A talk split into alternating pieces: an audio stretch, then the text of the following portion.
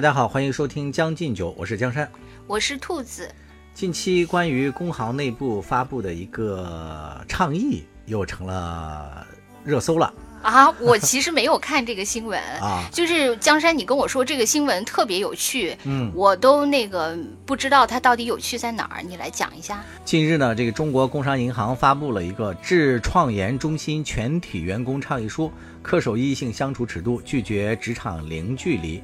然后工工行表示呢，要深刻的吸取前期相关的一个事件教训。待会儿兔子会给大家讲一下有什么相关事件教训。然后为保障好大家的个人职业生涯和家庭幸福，在中心全体异性员工相处方面，特别发出了一些倡议。他写明了十条准则，比如说啊，避免单独约聚餐，避免封闭空间独处，日常沟通注意分寸，注意职场礼仪着装，日常称谓合适恰当，线上沟通严肃端庄，尽量避免礼物授受，遵循平等交际原则，沟通控制相处时长，尽量避免肢体接触，大概是这样十项内容。因为这十项内容规定的非常详细，而且呢，他还画了一组漫画，比如说在什么这个情况下就是红灯，什么情况下就是绿灯，一旦发出啊，就受到了全网的这个热议啊，就是不论是站他的和反对他的，都有不少的这个人群。它是面向就是整个工行吗？那还不是，就是宇宙银行、工行都要遵守这个它是致创研中心，相当于他们内部的有一个中心。哦，但是这个就是被流出来了，就大家对是可能是创研中心的人觉得这是太荒诞了。呃没错，因为你看他们根据那个网友的配图来解读呢，就是说，比如说啊，这个吃饭，工行就倡导这个同事集体聚餐，然后呃避免异性单独的约饭，而且呢也要避免异性喂食，就投喂。哦，嗯这个我还在那个工作中好像还没有见过，你见过吗？我好像只在大学校园里见过男女生这样对喂。而且也是嗯男女朋友才会这样吧？对，另外呢，就是关于搭顺风车呢，他也倡议说要避免单独送异性同事，或让异性同事坐副驾驶。我看到这里我就心头一紧啊，因为每次录完节目我都要把兔子送回家。兔子，你不会告我那个啥啥啥啥吧？没关系，因为你是那个孔同级深贵嘛，不，我对你有这个判定了，所以咱们就有豁免了。由于我咱们具有了免疫性，已经打过疫苗了。由于我没送你回家，被控了，说性别歧视，歧视这个对，要打拳。对，要打拳。对，当然对这个新闻呢，就大家的态度呢，就是各有吧。我看了这个评论区，基本上赞成和反对的都有。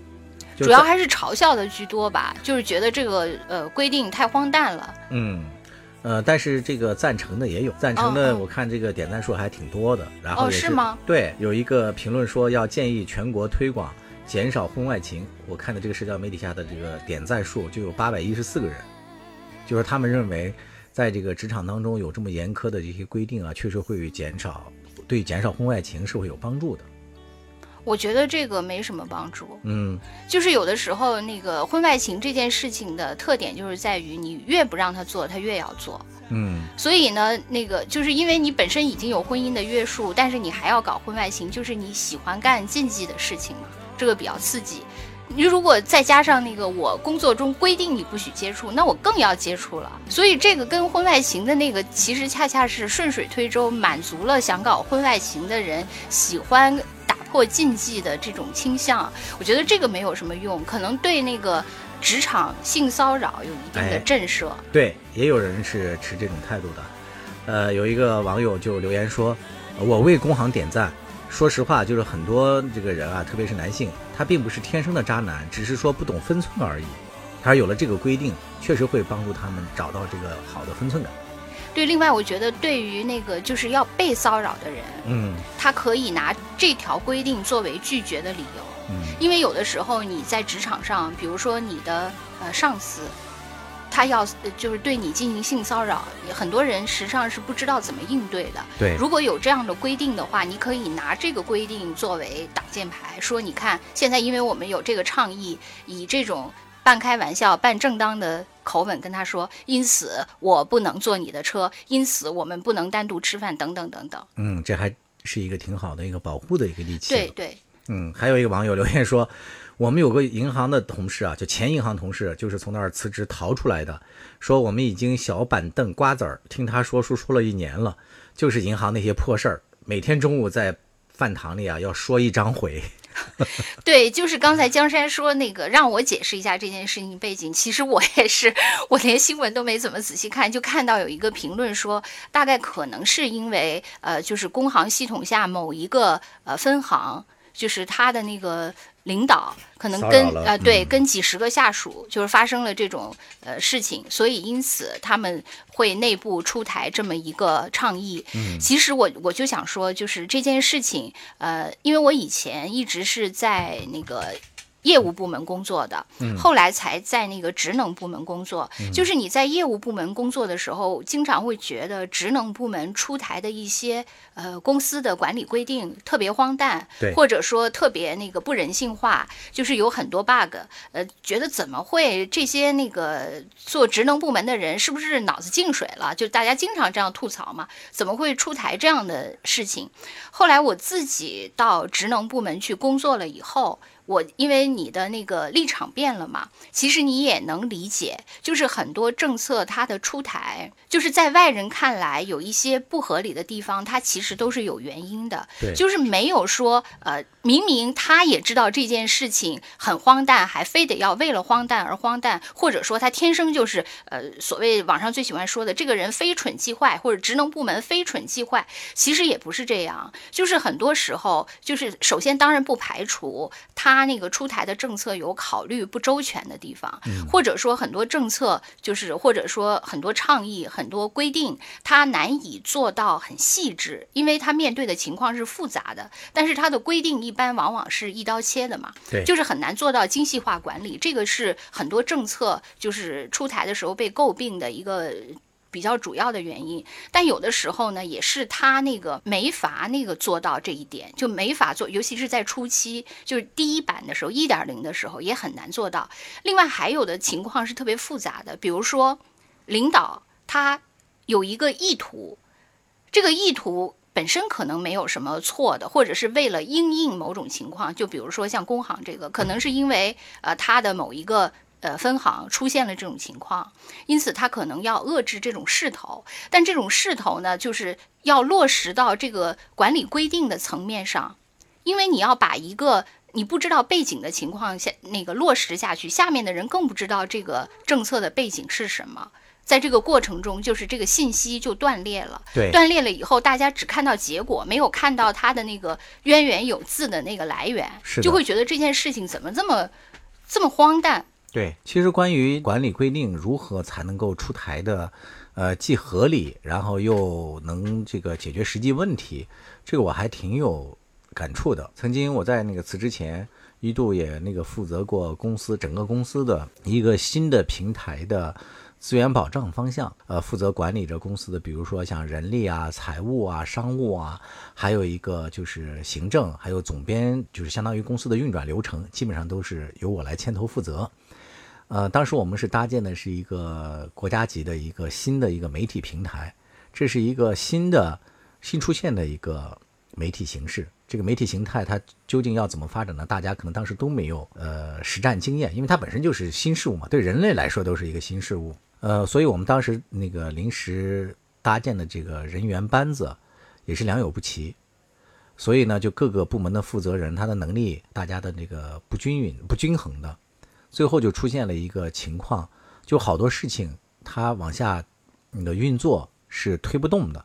就经常整个公司就陷入了一个效率很低下的一个境地。这个时候呢，就出现了一个很奇怪的一个情况，公各个部门的负责人联起手来，把这个矛头指向了我们这个资源保障部门，认为公司目前的效率低下，是因为没有一个合理的流程。所以呢，大家就认为我们那个不作为，是因为没有一个流程在督促我们。开始我负责的这个方向呢，也确实是，哎呀，觉得确实啊，就是因为我们如果套用一个老的一个呃媒体平台的生产流程的话，会很那个自然的认同，确实可能是缺少这么一个流程。就是他们的理论就是说，呃，我之所以我这个每个呃车间都生产有问题，是因为你整个这个流水线没有搭顺，所以我这个就没法呃在每一个环节上顺利的把这个东西产出，是这个逻辑吗？是。然后当时呢，我们就赶紧紧急从那个社会上招聘嘛，就从一些虽然这个平台是一个新兴的，但是还总有一些就擅长搭建这个呃这个流程的这样的一些那个专业人员嘛。我们当时还聘请了一些专业的咨询机构来给我们出一些这个建议。呃，结果那很让我们出乎意料的是，那个比较专业的这个咨询机构到了我们这儿来调研了大概一个礼拜之后，得出来了一个结论是。你们公司现在根本都不是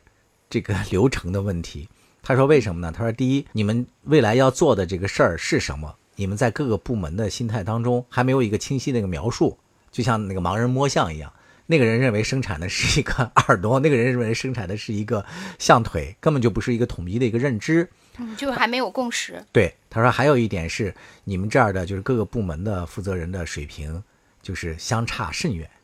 嗯，因为通过他们这个调研，就清晰的已经感知到了，所以就是在他们的建议之下，我们是把这个人员素质做了一次梳理，后来发现那个之前所谓他们指责的流程问题就迎刃而解了，其实根本就不是一个流程问题，那个流程问题只是大家把它当成了一个替罪羊，想把这个皮球踢给我们资源保障的这些职能部门来掩饰他们不作为的这样的一个真相。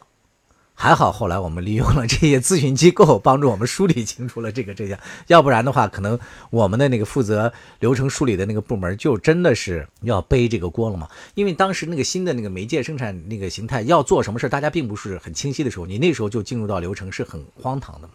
嗯嗯，对，但是大多数人呢，他可能就是不是一个呃政策或者是规章的制定者，而是一个那个就是接受者。对，因为他不呃他不太清楚这个政策规章的出台流程，嗯呃以及那个就是他呃可能就他只看到了。他对自身的一些规制影响，嗯，然后他就觉得那个很荒诞。这个也是我们日常就包括网上嘛，我觉得经常吐槽嘛，说哎呀，这个简直太荒诞了。尤其比如说，呃，像我们是做这个媒体领域的，可能就涉及到那个文化呀，呃，就是这些软性的、软实力方面的一些规章，嗯，可能尤其被诟病，基本上都是成了那个网上最常见的梗了。对，我觉得那个像我们自己，我我觉得确实要承认，就是这些呃规章制度是有问题的，但是呢，呃，它确实不是为了荒诞而荒诞，为了荒谬而荒谬，就是他出台的。动机还是想试图解决问题的。对，但是呢，就是因为怎么说，就是呃。首先，人那个战胜大自然是不可能的，就是战胜人本身都是不可能的。就是说，你人要制造一个规定去管理人这件事情就很难。嗯，就是你可能就是呃，就包括我们以前说过的，你一个东西其实就像你的那个产品解决方案一样，你可能只能解决一个问题，但是你在解决这个问题，你的初衷绝对是为了解决这个问题，但解决问题的过程呢，你可能又衍生了新的问题。对，然后，而且你毕竟你要解决一个问题的时候，就会触动很多人原来的一些习惯，对，所以遭到那个反弹，就是遭到大家的吐槽，其实是很正常，或者是个大概率的事情。但是就是我跟江山，因为都最后呃可能从事了这种就是政策的制定、规则的发布什么的，就了解了这个过程，就是也没有被吐槽的。那么不合理，它也有它合理的一面，但是它在那个过程中就会非常非常的那个 成为大家发泄对那个生活呀、对工作不满的那么一个靶子了。嗯，其实就很难有一个十全十美，让大家每个人都满意的一个管理规定，嗯，对，这个是很难找到的。就是讲到最简单的，在这个管理，呃，一个呃规定的出台方面啊，因为我原来也负责过这个方向嘛，其实就是关于最简单的一个，你比如说像公司的一些考勤管理制度，就仅仅这么一个小的东西，它的背后呢也有这么几种理念的支撑。一种它的这个理念就认为是人性本善，就从这个角度出发，我要相信这个人他是愿意为公司做好规定的。所以从这种角度去出发制定的规定呢，它就相对的弹性。就是这个那个管理规定刚刚出台的时候，一开始那个大家就会觉得，哎呀，这个电梯太挤，是不是啊？说每天，尤其是在这个那个写字楼里面，我五分钟能不能给我们多留出来五分钟的这样一个弹性时间？如果说你持人性本善的这样的一个角度去制定的管理规定，那你会同意吗？说前后五分钟为打卡和不打卡的这样的一个界限，就是呃是是不是定为那个迟到你可？以迟到五分钟。对，但是呢，你会发现做了这个管理规定之后，大家又会要求十分钟。嗯，总有人会把你这个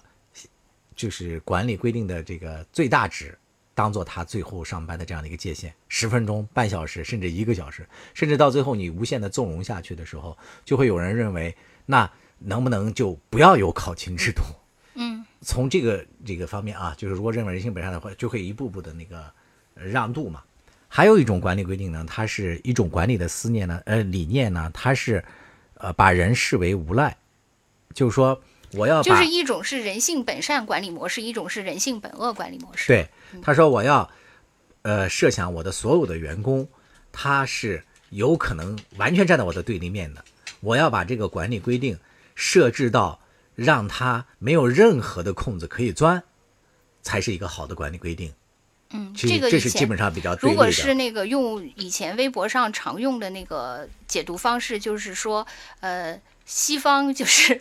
假设那个就是人性是恶的，就是所以他要出台各种那个规定，然后遏制那个人性恶可以那个发作的这个空间嘛。对就是呃监管啊什么各种那个，他先假设你是坏的，然后把那个坏的都杜绝了。而那个中国文化呢，就是坚信的是性本善嘛，嗯，所以是一个要调动大家积极性啊，是吧？就是我们有一个集体主义的爱呀，等等等等，这个这个模式，这按照微博的解读就是这样的，嗯。就是一个呃文化不同，嗯，这两种制度它到底好和坏，可能也很就这两种管理规定它到底是好和坏，还很难一时就下一个清晰的结论。我觉得还是要和具体情况的一个结合，就是和你的这个公司的性质、从事的这个领域范围，还有一个已经发展阶段都不同嘛。我就觉得吧，就是其实咱们以前也讨论过这个问题，虽然这跟 工行出台规定没有关系，又变成了公司管理的一个，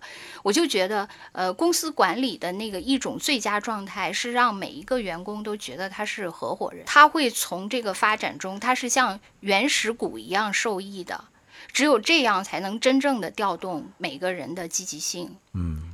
就是这种可能对小公司而言，对，所以就是说，为什么很多公司它在创业阶段，或者说在那个上升期，它都是很有活力的。对其实这个时候，就咱们以前也说过，这个时候其实是人质的一个阶段，它完全是靠每一个人的主动性，因为未来有一个希望在这儿，就是我我只要是努力，哪怕我呃九九六，哪怕我什么那个七七七七零，零零七，对，哪怕我零零七，但是我有一个呃非常好的前景在前面，我愿意为它付出所有。但是那个呃，一旦这个发展停滞了，就发展停滞的时候，就是很多呃公司其实就进入了。呃，平台期进入了平台期以后，它可能会出台很多规章制度。它出台规章制度的目的是为了代替人治，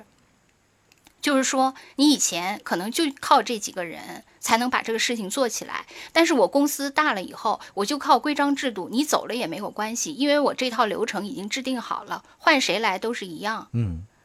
所以它原来是这样的一种模式。为什么说啊，我的公司治理要怎样怎样？但是你你到了这个规章制度以后，实际上。呃，我觉得为什么会有所谓的大公司病，就是你规章制度固然你可以替代每一个人的那个就是个体，就是必须是某人坐某一个位置，你这个是可以替代了，但是同时你也把每个人的那个活力给替代了，对就是它已经变成了一个螺丝钉，变成了流水线上的一个环节，就是他可以，别人也也行，所以他没有不可替代性。因此，他也就失去了，就他他自己没有独特，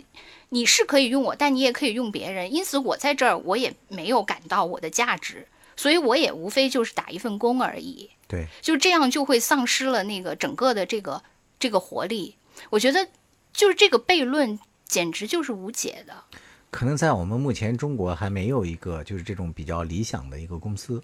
出现，而反而反而是现在就是在这个内卷的压力之下，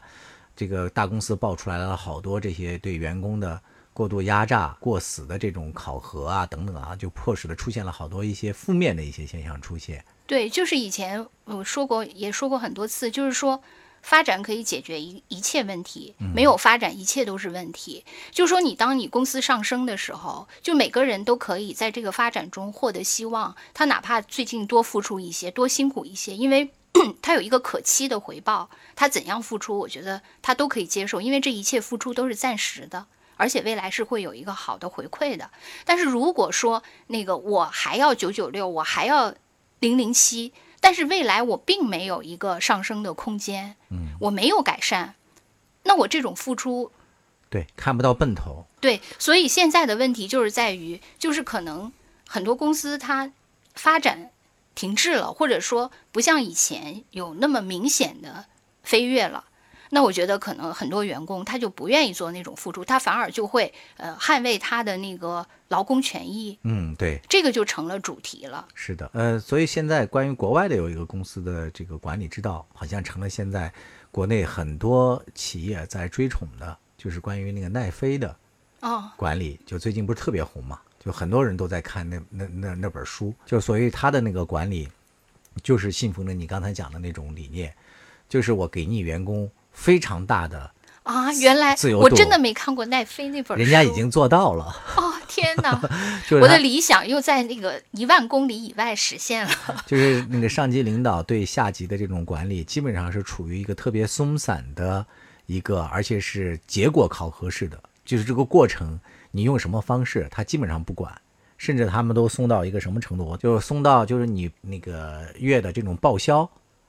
他的基本上你报什么他都给你批什么，就很少有人会去。查你的那个东西有多少假的，这个就是很多中国的网民看了之后就觉得特别不可思议嘛。嗯他觉得怎么会实现这种这个？但是那个书也很好的回答了这一点，就是说他有很好的一个制度设计，让这个员工已经把自己的利益和整个公司的利益涉及到一起了，他就会很自觉的把这些什么偷报啊、这些蝇头小利啊就给杜绝了这些想法。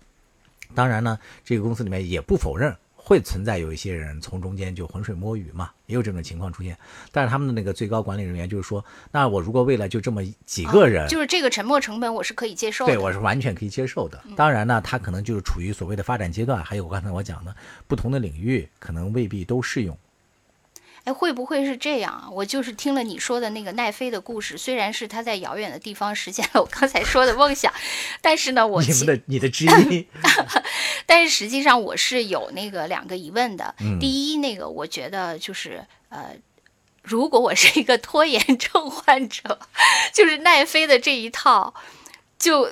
就可能不适用于这样的员工。就比如说，他是有结果结果考核的，对，但是就是我我的意思是有拖延症的员工 在这种体制下其实是会更痛苦的。不是就被淘汰了吗？是，就是说你有拖延症，你要慎入。啊，对对对，是，因为你会呃没有一个呃小鞭子一直抽着你，因为我就跟江山说，我说我们俩做这个节目，因为我自己就是一个特别不愿意去做事情的人，必须有一个人激励我。对我经常就是那个手持鞭子的人。对我经常跟江山说，尽情的抽打我吧。哇，我们这是一档什么节目呀？这个是第一，就是我的那个疑问。第二点就是，我其实有一点怀疑，这个是不是只是一个美丽的童话？因为奈飞的这个故事呢，以前就被别人质疑过，嗯就是《纸牌屋》的故事，嗯你知道吧？就是当时《纸牌屋》不是奈飞出品的一个特别成功的美剧嘛？呃，当时奈飞就说，我这部剧之所以特别成功，就是因为我是一个大数据是嗯支持的一个那个剧。首先就是比如说从题材上啊、对我经过那个计算是这类题材最受欢迎。其次从主演上我也计算了，是由这个男男星叫啥来着？我都瞬间忘了，就由他出演也是最合适的。因此我是各种大数据呃凝成的这个结晶，所以我是基于算法的嗯，呃那个一个结果，他才成功的。但是后来很多人质疑这个故事，嗯，就这个故事是属于当他成功了以后，他倒过去讲的，因为实际上奈飞出的东西也有很多不成功的，嗯 那那个你的大数据故事又在哪儿呢？嗯，啊，所以我怀疑这个会不会也是另一个故事呢？也很有可能。不行，你先去工作两年。其实我就是觉得，就是很多东西真的都是矛盾的。就是的是当你呃有这个的时候，你就没有那个；当你有了那个以后，你原来嗯那个曾经珍贵的东西又失去了。是的，就是总难两全嘛，对就它是一个互搏的那个一个过程。所以就是站站在一个曾经的这个公司层面的一个管理者的角度来讲啊，我是原来在做管理的时候，我经常面对这个呃下面员工的这样的一个建议，或者说说好听了是建议，说难听了是一种 diss 嘛，就是说这公司的管理规定啊、政策啊不够好啊，所以员工才不够努力啊什么的，这种说法我听的很多了。呃，曾经我们在作为一个国家媒体，要想向市场化来转变的这么一个过程中，为了调动大家，呃，积极的去向市场那个创收嘛，做一些能盈利的产品，我们也是绞尽了脑汁。第一年呢，但是大家的效果都不太好。然后第二年呢，就我们那个公司的就老总呢，就就给我们下了一个狠命令、死命令，说要必须把每一个人的利益都做到这个发展的这个获益当中去，就是你刚才讲的。嗯嗯，所以呢，我们就做了一个巨复杂无比的一个激励表，细到什么程度呢？就是哪怕每赚一千块钱，每按照这个贡献分到每一个人头上 有几毛钱，都要算出来？这个跟我说的初衷不一样。我的意思是说，每个人可以通过这个公司的发展。获得丰厚的回报，而不是只赚一千块钱，我分到几毛的回报。不，但也得那个从小做起嘛。他的其实我刚才想说的是，如果我觉得我做的是一件有回报的事情，就回报至少在我认为是丰厚的，我投入很大的精力，我也觉得值，我也无怨无悔。我觉得很多人都会这样，你先听我说完这个，嗯，然后呢，我们这套呢就光做这套，就是是不是一千块钱，就是不同层级回报还不一样？就对比如说到底层就只能回报五分是，那个上级可能回报五块，还有一个就是啊巨复杂，就是还有一个那个阶梯性的嘛。你比如说，那个营收在那个一百万是一个什么激励级别，营收哦在三千万又是一个什么，营收上亿了又是一个什么这个级别嘛。当然也没有上 亿、啊，你们的梦做的真细啊！真的是细。结果呢，大家的兴趣就被调动起来了，但是又带来了另外一个问题，就部门之间之间的争吵更激烈了。就是为一个梦在争吵，是吧？不是真的有真实案例的时候，啊你比如说，因为那个我们做的是一个门户网站嘛，它不同的那个题材，原来啊没有那么争的那么厉害，因为不涉及利益嘛。你比如说某个明星，原来是个纯梦，现在变成了一个经济梦，一个财务梦。比如说某个明星，呃，什么什么多少周年，比如说什么出道或者什么，举例子啊，假如说要出一本书。来赚这个钱，那这个明星到底是属于 哪个？属于娱乐频道，还是属于文化频道？哦，我也面临过这个是吧？事情打的打的不对，就是比如说，呃，。就是公司拿来一个广告，这个广告到底投放在哪个频道，就要算在哪个频道上嘛。因为我也经历过这个事情，是吧？你看我一说，你马上就知道。然后大家打的就不亦乐乎，只好那个打到我这儿来呀，就必须得做一个规定。嗯，然后我们就后来就经过几方会谈，终于约定好，活的是娱乐，死了的就是文化。啊，没有真正的一个十全十美的管理规定和政策能够解决所有的问题。嗯，真正的这个好的管理规定，还是要调动员工的一个能动性和积极性，让他们能够自适应。对，其实我我也是，呃，就是在工作中感到，就是由于中国嘛，现在那个。嗯、劳动力市场供给资源、人力资源比较丰富，就是我觉得很多公司，呃，对员工缺乏，呃，就你说那个谈心什么这些都没有了，他对他有起码的珍视都没有，因为他说一般的领导都是你爱干干，不爱干滚，对，有的是人想干，是。我觉得这个这种呃气氛，就是在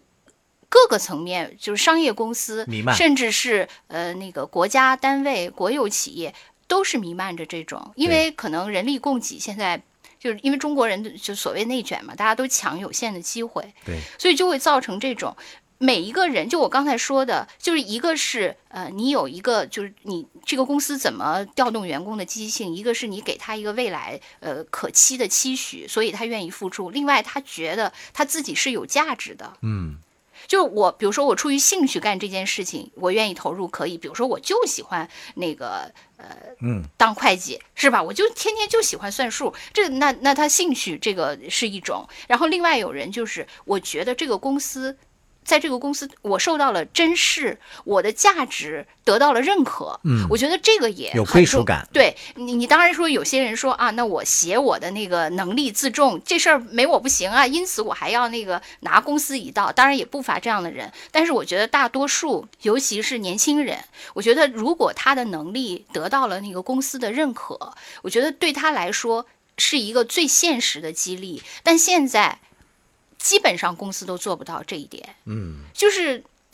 首先大家可能都疲于应付，每一个每一个领导都疲于应付自己的领导给自己的 KPI，大家都忙着应付上面，下面的其实对我来说都是工具人，你们我可能都认不清你们，我就更何谈去了解你们、珍视你们，基本都是爱来来爱走走，是吧？是，我觉得你你做领导的时候，你有没有就是想过，就是我们这些群众的这个心理，就是多么希望，呃，当然，如果我实在乏善可陈，你也不用珍视我，但是就是你们是不是把发现每一个人的闪光点，就是让他知道自己的价值，看成就是所谓的人力资源管理里很重要的一部分呢？我觉得我可能是一个反例，我不是因为不珍视。是因为我过度珍视了，所以我在管理层就混不下去了。哦，你是一个那个什么，就恨不得把每个人身上都刨出来一个金子，是吧？沙里淘金型是吗？真的是。嗯，你记得我原来在那个公司里工作的时候，就是我处于我的职业生涯中最高职位的时候，当时大家给我取了个外号叫村长。是因为我确实是就是在每家的那个炕头，村子里的角角落落，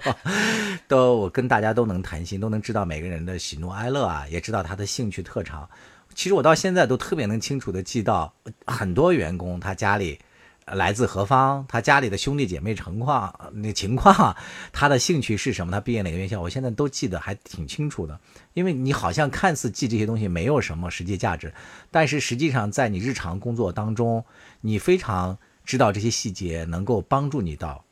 什么程度。你举个很简单的例子，比如说我们派出差，有时候很多人，比如说要去一些内蒙或者什么特别偏远的地区，他不太愿意去。但是这个时候，你如果知道谁家是哪儿人，嗯，你去跟他一聊，他马上非常愿意，因为这是一个回家的机会。他不但愿意，非常愿意去，他甚至会觉得，哎呀，你看那领导还知道我是哪儿的，他会，他会感到一种你对他的这个认可和尊重嘛。但是为了说实话啊，就是为了能够保护员工的这样的一个尊严，或者说保护他的，就是你刚才讲的他的归属感，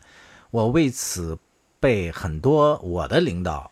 给直接批评过。他们说我的一句话就是“慈不掌兵”，哦，你明白吧？说你妇人之仁，妇人之仁，这是说我最多的一些话。但实际上，我觉得啊，就是你尊重人和你告诉他底线在哪里，这是两回事。你并不意味着说你尊重他了，你就对他就毫无底线了。我觉得这是恰恰相反，你还是要相信人的这种能动性嘛。就是你尊重他了，你也相信他会他会回馈给你。以至于你的公司以他最大的诚意，这是我的那个管理的理念。可惜我失败了，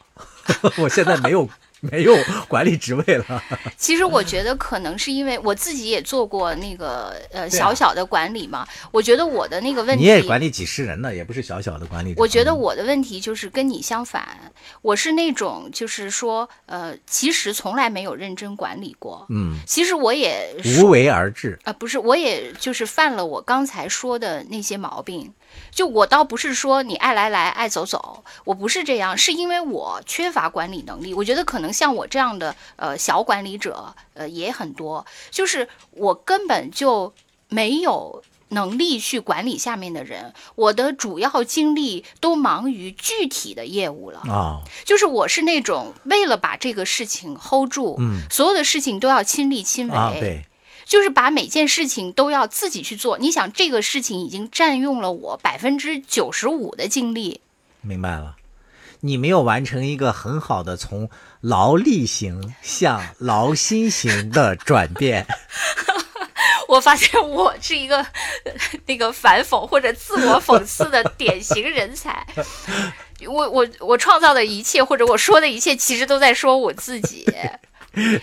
我觉得我是这样，所以这个恰恰也证明，就是呃呃，他们经常说什么“演而优则仕”哈，好多都是这种嘛。呃，是是不是言而优则导？对，就是说你你好多那个，尤其是我们媒体行业更是这样。你比如说，你曾经是一个出色的主持人，或者是你一个出色的记者，然后最后你就被拔擢成领导了。嗯但是其实这个人他往往擅长的是具体业务，而不是管理。就管理和业务是两回事。因此，呃，很多就媒体都分成总编辑和台长。是的，就台长他可能是做真的管人、呃管钱、管流程的这种工作，但是那个总编辑他就是管管业务的，嗯。所以我觉得像我这样的人，就是可能只有能力管业务，嗯。没有能力管人、管钱、呃管流程。确实一个呃合格的媒体型的公司，它其实应该有两个通道嘛，嗯一个就是专业人才的晋升通道，所以那个一般媒体公司它会设什么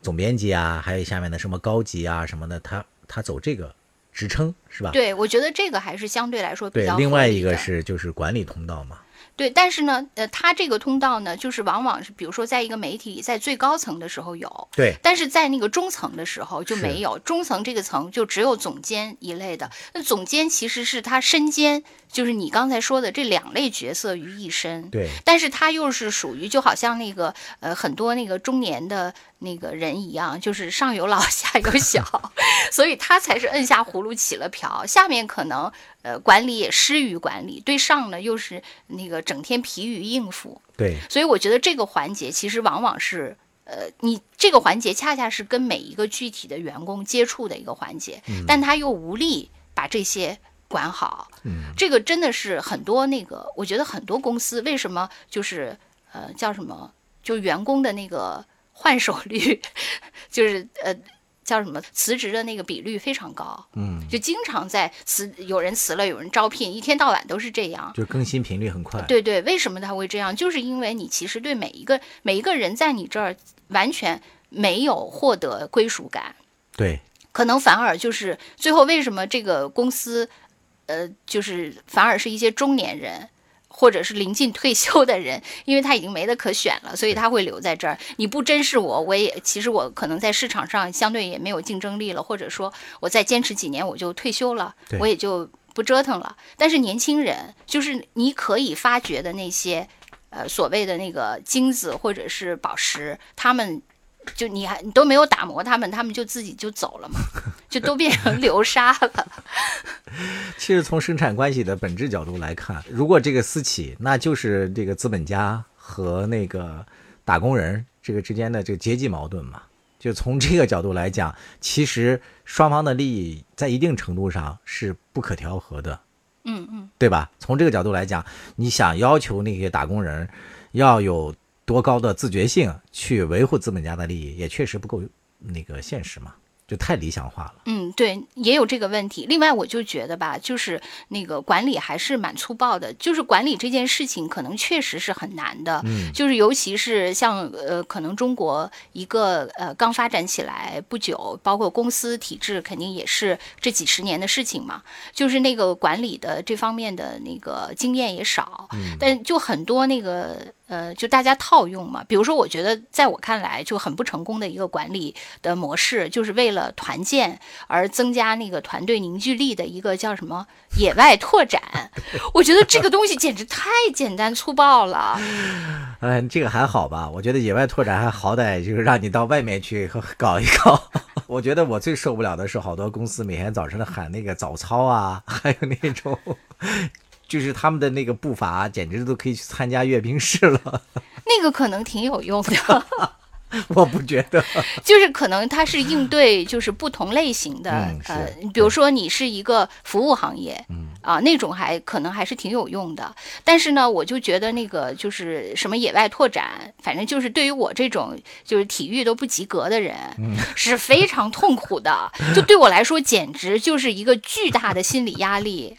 我觉得恰恰不能，你想，我是连呃，就是一般的体育课的那种，就是跳远跳不进沙坑，那个跳高永远把杆儿踢翻，跳马从来没有跳过去过的这种人，就这种常规型的，我都是完全做不到。那个就是那个野外拓展的那种超体能，超就是让你呃冒险的那种，对我来说简直是噩梦。我。工作以来，可能大概工作过呃三四家那个单位吧，我都是以种种的借口，生病、加班、探亲，反正一个出差，以各种理由，就是逃避了所有的那个野外拓展，我 没有拓展过一次。就说这些有仪式感的 形式化的东西，它对这个员工之间加强彼此的了解啊，还有一个就是，呃，了解公司的管理理念，它确实没有帮助吗？在我觉得你看来，我觉得跟公司的管理理念更没有，因为你走的都是同一个流程嘛。野外拓展不都是按那个野外拓展公司搞的那一套嘛，对吧？他想训练你所谓团队的凝聚力啦，所谓的什么冒险精神什么，他们不都是一套那个同一套剧本儿？那你说公司的文化，按理说每个公司的文化应该是不一样的呀，所以你说怎么能那个习得企业文化呢？但也有一些那个，就是说到普世价值的，还有一些啊普私价值的呀。就比如说，大家要互相信任，然后就有人从上面被摔下来，几个人接住他，这这还是有点用吧？因为我呃没摔过，逃逃了所有的课。